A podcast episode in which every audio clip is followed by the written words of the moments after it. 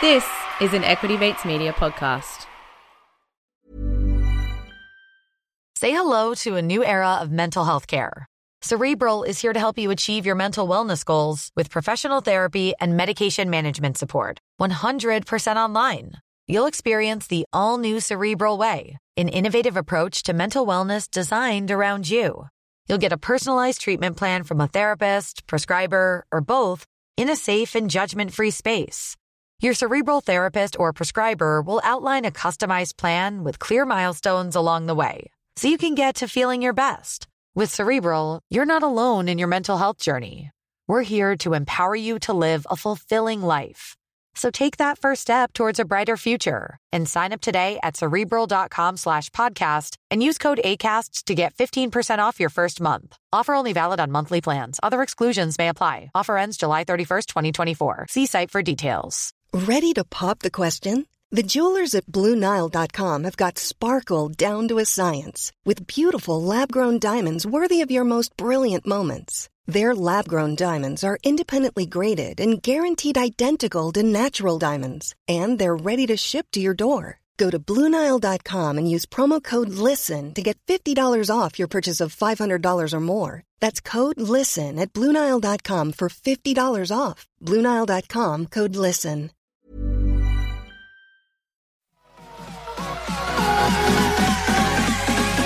Equity Mate. I will say this about investing. Everything you do learn is cumulative. What I learned at 20 is useful. Equity. Welcome to another episode of Equity Mates, where we help you learn to invest in 15 minutes or less. We break down the world of investing from beginning to dividend so that you can hopefully make some returns. My name's Bryce, and as always, I'm joined by my equity buddy, Ren. How are you going, bro? I'm very good, Bryce. Great to be with you again. As always? Yeah. How's, how's the weekend been? Yeah, it's been pretty good so far. Uh, no swans on this weekend, so just, you know, don't know what to do with myself. If I recall correctly, last time we recorded, uh, it was just before the Bombers were playing against West Coast, and uh, you were pretty adamant that they weren't going to get up. Yeah, yeah, yeah. You were completely What was- right. Um, What was the result? yeah, Bombers smashed them. Smashed them. So good. The result look, even looks kind to West Coast. You know, they won by, what, 28 points in the end. But, Yeah. God, Essendon, they can, when they want to play, they can play. That's the issue. And then when Yeah. when you, when you think you, they're going to win, they lose to Carlton. Yeah, It's like- most of the time they don't want to play. exactly. It's tough. It's tough. It's tough at the top. Anyway, so moving on, um, we're going to kick off today with a basics 101. We're going to discuss buybacks. What are they? Um, what they mean for us as investors. But I think first, Ren will give a quick update on our trading competition. yeah. We're going. We're going well. Well, I mean, we still have money at least. we're um we're a little bit dejected at this point. I, well, at least I am because uh, we missed out on a golden opportunity. So to recap, uh, we our first stock that we chose was Well, to recap very quickly for those that may have just joined the show, um, you and I, Ren, are in a trading competition hosted by Stake, and we're up against nine journalists, uh, financial journalists from around Australia. Uh, so we are here to prove ourselves. Um, it's for Stake's rebrand and relaunch. All profits are going to go to charity. Um, and it's all technical analysis. We have two weeks to make as much money as we can trading through the stake platform. So, yeah, recap, Ren, how'd we go? yeah. So uh, we decided to try and ride an IPO to even larger highs, uh, and we got on a company called Avalara Inc. and they do automated tax software for business. The reason we got on them though was they had been on the share market for about three days and they'd gone up about 90%. So we thought this is an IPO that investors are loving and we thought we'd get on the back of it. Um, unfortunately, on the first day, it fell 3%. So not the end of the world, but not great. And then in the second day, we decided to try and protect our risk and put a stop loss on. Yeah, so we had the stop loss on the first night, but it was just a bit um, wider than the one and a half percent that it dropped. Yeah, I think we dropped more than one and a half percent on the first or whatever night. it was, two and a half percent. We're already We had it on inflating our losses to make ourselves look better. yeah, so then in the second night, it did hit the stop loss. It fell far enough to automatically sell, which mm-hmm. at the time was a good thing because we avoided losing any more money. But then it just shot up. Yeah. It, w- it was up at one stage about 25% for the day, Yeah. and it Yeah. closed 13% up. So we got stopped out and we missed all of the upside. So look, big lesson to be learnt there. We would be winning the competition by a mile at the moment. I think honestly, three of us are in the red, three of us um, are in the green, and I think three or so haven't put a trade down yet because they've come late to the game. Um, Scott Phillips from the Motley Fool hasn't even joined yet, but we were told by Matt, who's the CEO of Stake, that we should widen our stop loss because it's quite a volatile stock. He thought 5% wasn't good enough, which we did. But in this case, widening of the stop loss still um, stopped us out. So, yeah, I guess the lesson there, Ren, is for a stock that's so volatile, we should should have probably been a bit more uh, less sensitive to the risk of losing money with the hope that we get it on the upside.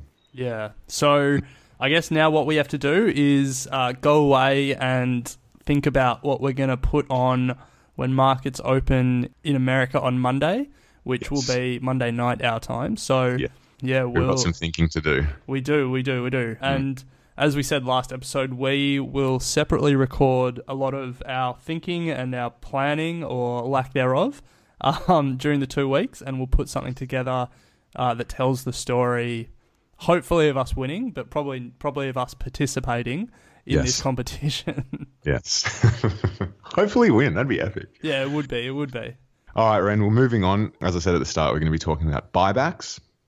We're going to do a basic 101, what they are, um, why companies do them, and some of the more notable examples that have happened recently because we've been having some pretty huge buybacks done by some of the world's biggest companies. So let's get stuck into it. Yeah, let's do it.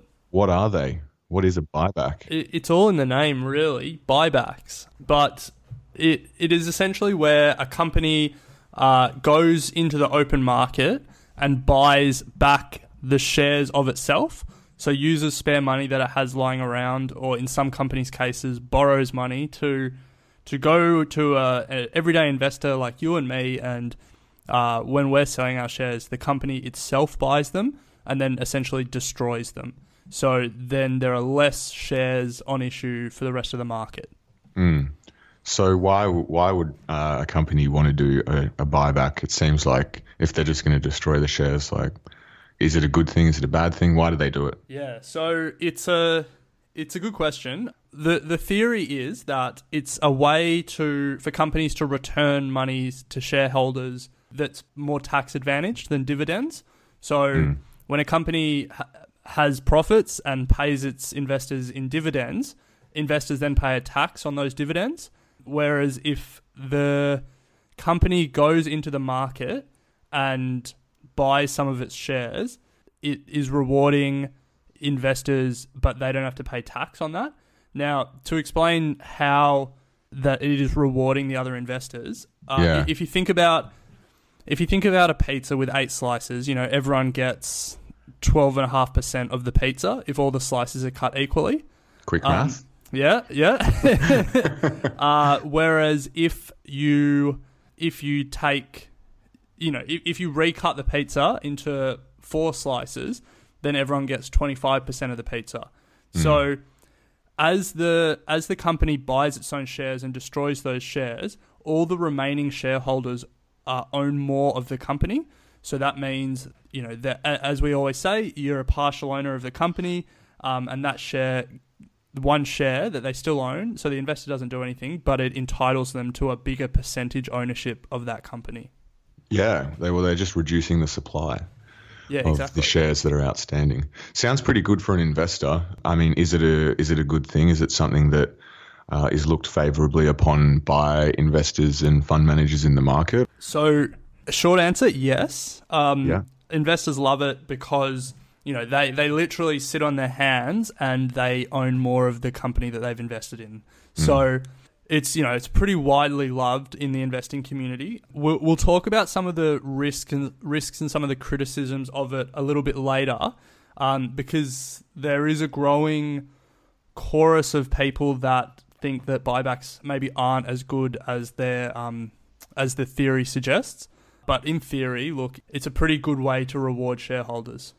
Yeah, I think the chorus, as you said, is growing because uh, a lot of stock valuations are progressively growing, and it's questions, you know, is it the right time for companies to be doing these buybacks, buying back their own shares at record prices? But as you said, we can discuss that later. Yeah. So let's frame the the conversation. So Yeah. buybacks have been in the media a lot uh, recently, um, and that's part of the reason why we're doing this episode now. It's a really timely topic to be talking about.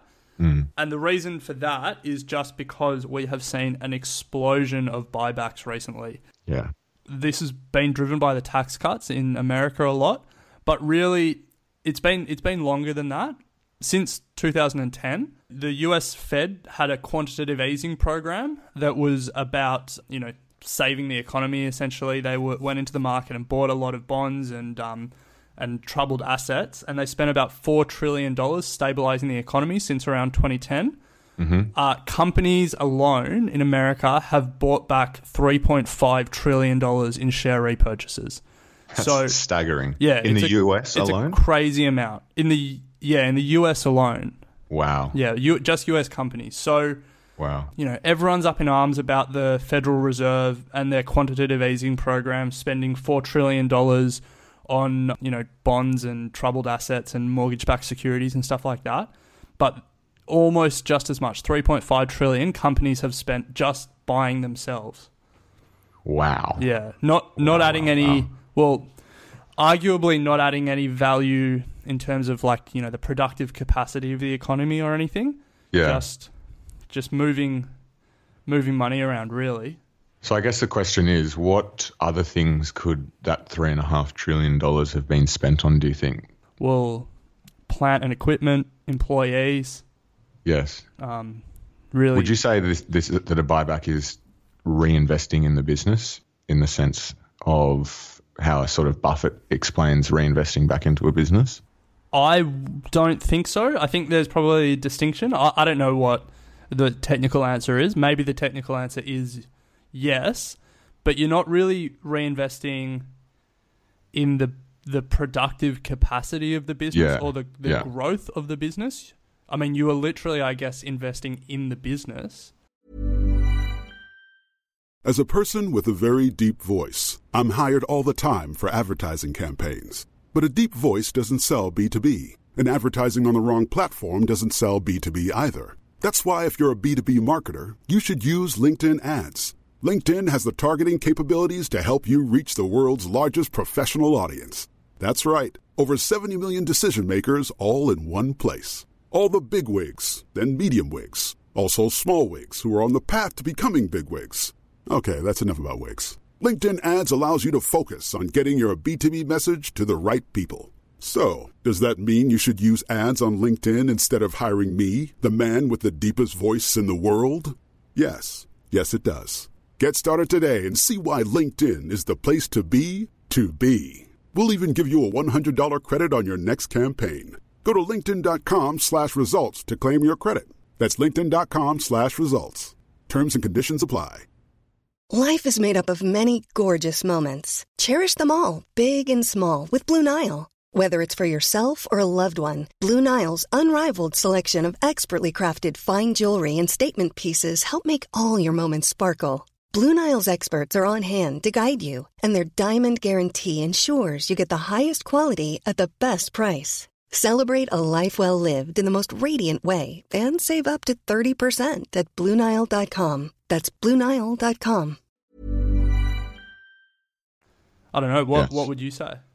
I, I would agree. My thinking of reinvesting back in the business is reinvesting in, as you said, something that is going to be a driving growth or increasing production capacity if you're in that sort of space. So yeah, I don't think so. I think it's a bit of a a gimme in terms of uh, returning value to the shareholder. Yeah. Now, you know, we've sort of we've sort of questioned it a little bit. There is a so aside from being a way to reward shareholders, there is another sort of capital management reason for it. And when when a company needs to raise capital to do a big purchase, you know, a merger or an acquisition or something, they can issue new shares to the market and they can raise capital that way. And this is sort of the reciprocal side of that. You know, if a if a company is issuing a lot of shares to raise capital, they they also need the ability to then start taking some of those shares back off the market because if if the market is flooded, if there's such a large supply of shares for a particular company in the market, then it might be artificially keeping the price down low. Whereas if you start constricting supply of the shares, then it may actually the, price will go up. In theory, the price will go up commensurate with the amount of shares that you take out of the market. Yeah. But in some cases, it might actually rise more than that because the sort of glut in supply is taken away. Mm, mm. Interesting. So, what are some notable examples of buybacks, Ren? We've spoken that you know since 2010 it's been massive, but what are some so what are some companies? Which companies have, have really gone for it and splashed their cash? So I guess the the biggest one has to be Apple. That's the Yeah. one that everyone's talked about. We've probably even talked about it before on a previous episode. Yeah, But yeah, so they announced a hundred billion dollar buyback. ridiculous. Hundred billion dollars. Like that's more than most companies in Australia are valued at. Yeah, Yeah. So they'd already done 200 billion in buybacks in, over the last 6 years and now they've announced this other 100 billion. Hmm. And hmm. you know, we, we talk about Apple almost being worth a trillion dollars now, but still a 100 billion dollars is worth 10% of their market Yeah. cap, like 10% of their value. it's huge. It's, a massive huge. buyback. Yeah. It's you know, but they've they've been sitting on what almost 300 billion dollars in cash. So I, yeah. I guess their thinking is they've got to do something with it. But My my Uh-huh. question is like what I, and I get why you buy back shares, but like what what if they had bought another company? You know, like I know Apple's, Tesla. App, yeah, Tesla's the I mean, I guess it's not the obvious one, but it is, you know, they're trying to push into self-driving cars Yeah, or, you know, Uber, Lyft, you know, Uber's been valued at around 70 billion dollars at the moment. wow, They, they could have just bought Uber and still had money to spare. Still three done a- times over. Yeah, still done a 30 billion dollar buyback after buying Uber. Yeah, it's stag- staggering, staggering. Yeah, or like Fox, you know, Rupert Murdoch selling 21st Century Fox to Disney at the moment. Apple's trying to get into the streaming game, but they have a real problem with creating content that's any good. They could have literally just bought content from Fox. True. Yeah, there's so there's so many things, and I, I guess this comes back down to the the age old question of the opportunity cost of buying back shares. Yeah, it's very interesting. So we've got Apple. Who else? Boeing. They did a massive one, didn't they? 18 billion back in 2017 December, Yeah, uh, as well as increasing their dividend by 20%. So that's huge. yeah, that's massive. Massive payout. Yeah, so yeah, they're yeah. splashing cash. What else? Another big one was Oracle. Uh, they announced a $12 billion buyback in December. And then Cisco, they have $71 billion in cash offshore, um, and they're choosing to spend 25 billion of that for share repurchases. And combined with uh, buybacks announced earlier in the year, the company is buying back up to 14% of its market cap. That's, that's just crazy. yeah. It's so much of the company. Yeah. I mean, yeah, it's it's an interesting one. To me, I don't know. I, I'm not. Yeah, it's. I, I don't really have an opinion on whether or not these are good or bad because it's a very individual, individual thing. But I know, you know, Buffett definitely speaks about um, the importance of, you know, he he is a fan of um, repurchases, but only when it's sort of sensible in terms of its intrinsic value. You know, if you're purchasing at below intrinsic value, he's all for it. But he also says, you know, never forget that repurchasing um, the value and the price is the most important thing. And if you're buying at levels that are well above the value of the company, then you're probably making a poor capital management decision, which is interesting because, um, you know, he's a massive fan of Apple and he's invested in Apple himself and they're spending 100 billion. So he obviously thinks it's a reasonable thing for them to do. Yeah, well, I mean, if he's investing in them, he obviously thinks they're at a good price. So Yeah, it makes yeah. sense for them to be buying back if he's right about the price. Exactly. So look, that's uh, that's we, we've used a lot of American examples, and there's a reason for that. J.P. Morgan have predicted that 2018 will be the um, the year of the most amount of buybacks in U.S. corporate history. I think some of the reporting is that in the January to February quarterly earnings reporting, there was about $190 billion in buybacks. And then in the most recent uh, earnings quarter, there was about $180 billion. So, you know, it's just crazy numbers Yeah. every quarter. Australia doesn't, obviously, doesn't play in that sort of field with those numbers. And Australia is a very dividend heavy market.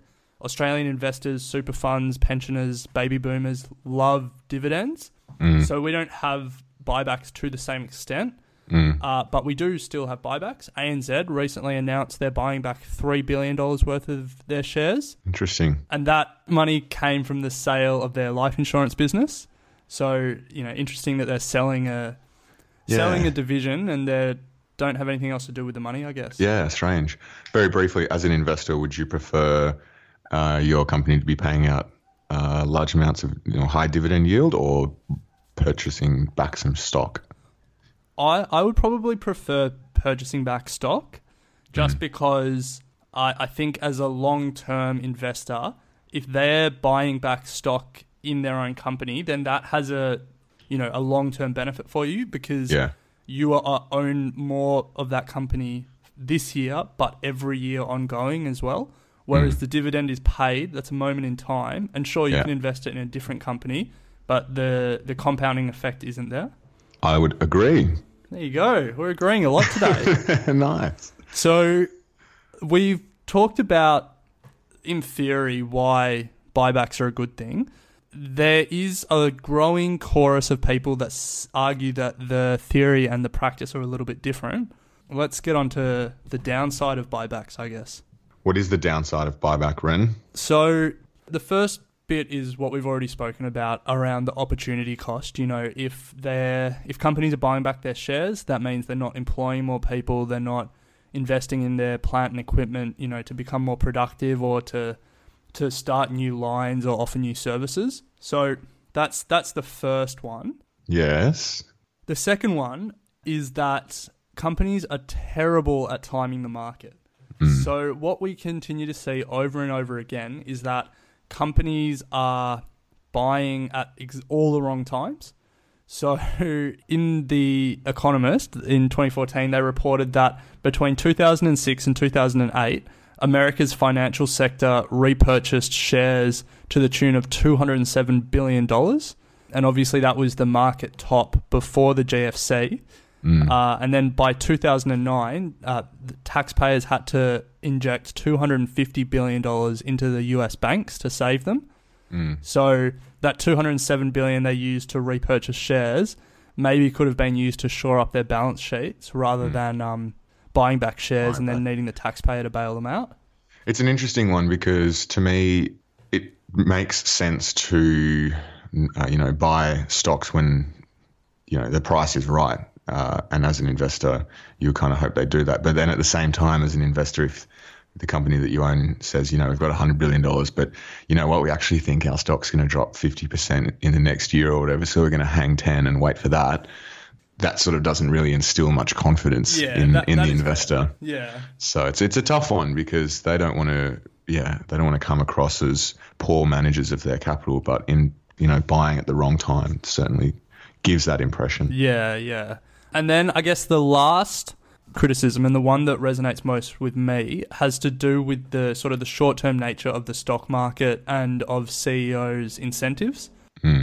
In, you know, in America, well, in everywhere the heads of these big companies are held to, you know, quarterly numbers or annu- or annual numbers and that's what their their compensation is based on, you know, if they hit an earnings per share number and stuff like that. And companies use buybacks as a way to uh, massage their figures, I guess. Yeah, You know, if your earnings per share is going down and you're getting towards the end of the year and you're about to report to the market, if you're buying back a whole bunch of shares, that can artificially bump up all your per share numbers and you can hmm. make them look better. Hmm. Um, and that's the a classic example of that using buybacks as a way to sort of pad their stats was GE, or is GE. So between 2015 and 2016, bought back 45 billion dollars in shares, and GE's been struggling for a while, and hmm. this buyback sort of made their numbers look better than it should have. Uh, but then they reported that they had a $31 billion hole in their pension obligations. Good. So they bought back 45 billion and then they reported they had a 31 billion dollar hole in their pension obligation. Uh, and what that meant in 2017, they told analysts that they had to cut capex, so capital expenditure by 26% and would need to borrow money just to pay 2018's pension obligations. And you know, you you think like you, you wonder how a CEO or a CFO who obviously know what their pension obligations are could spend all that money buying back shares. And the the simple reason is in a lot of these cases because these CEOs and these leaders care more about hitting their Yeah, numbers bonus. their STIs, yeah, their Yeah. bonuses, rather than sort of I mean, what could be argued is in the best interest of the company longer term. Yeah. Now, to me, this is the most dangerous one, but uh, yeah, they'll never admit that's why they're doing it, but Yeah. it's certainly the case. and GE is a particularly egregious example.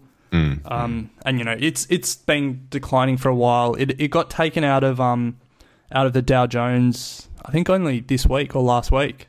Oh, wow. So it's continuing its slow and steady decline from you know, it used to be one of the great American stocks, you know. It, it, Mm, mm. Everyone sort of owned it. I guess it was like the BHP in Australia. Everyone had a little bit tucked away. Woolworths. Maybe. Anyway, Ren, we have blown the 15 minutes. Have we? Uh, oh gosh, yeah. time flies when you're having fun. We've absolutely, absolutely shot through that. So we'll have to wrap it up there, I think. yeah, Um, but yeah, good little intro into buybacks. There's not really much you can do as an investor. I mean, companies announce whether or not they're going to be doing a buyback or not, and that's sort of going to give you an indication. But you don't really, it's not really an, in, an investing strategy, I wouldn't say. It's just No, a, depending on how you look at it, it's an added bonus uh, if your company decides to do a buyback or not. So yeah, I wouldn't be searching for companies that are saying they're going to be doing buybacks. no, no, I don't think so. There's probably some ETF out there that tracks companies that are doing the biggest buybacks and rebalances every quarter. Yep. Um, so you could have a look for that. But yeah, I think a buyback is a good good for you if you already own the stock. But I wouldn't go chasing it. Yeah, I, I agree with you. Cool, Ren. Well, that's a wrap. We will update everyone on our trades for this Stake competition uh, sometime next week. Uh, we'll probably be well, we'll be approaching the end of the two weeks by the end of next week. So, yeah, we'll we'll um, keep track of everything and then and then let all our listeners know how we go. Yeah, sounds good. Equity Mates and the people appearing in this program may have positions in the companies mentioned. This is general advice only. Please speak to a financial professional to understand how it may pertain to your individual situation. Equity As humans, we're naturally driven by the search for better. But when it comes to hiring, the best way to search for a candidate isn't to search at all. Don't search, match with Indeed. When I was looking to hire someone, it was so slow and overwhelming. I wish I had used Indeed. If you need to hire, you need Indeed. Indeed is your matching and hiring platform with over 350 million global monthly visitors, according to Indeed data, and a matching engine that helps you find quality candidates fast. Ditch the busy work. Use Indeed for scheduling, screening, and messaging so you can connect with candidates faster. And Indeed doesn't just help you hire faster. 93% of employers agree Indeed delivers the highest quality matches compared to other job sites, according to a recent Indeed survey. And listeners of this show will get a $75 sponsored job credit to get your jobs more visibility at Indeed.com slash podcast. That's Indeed.com slash podcast. Terms and conditions apply.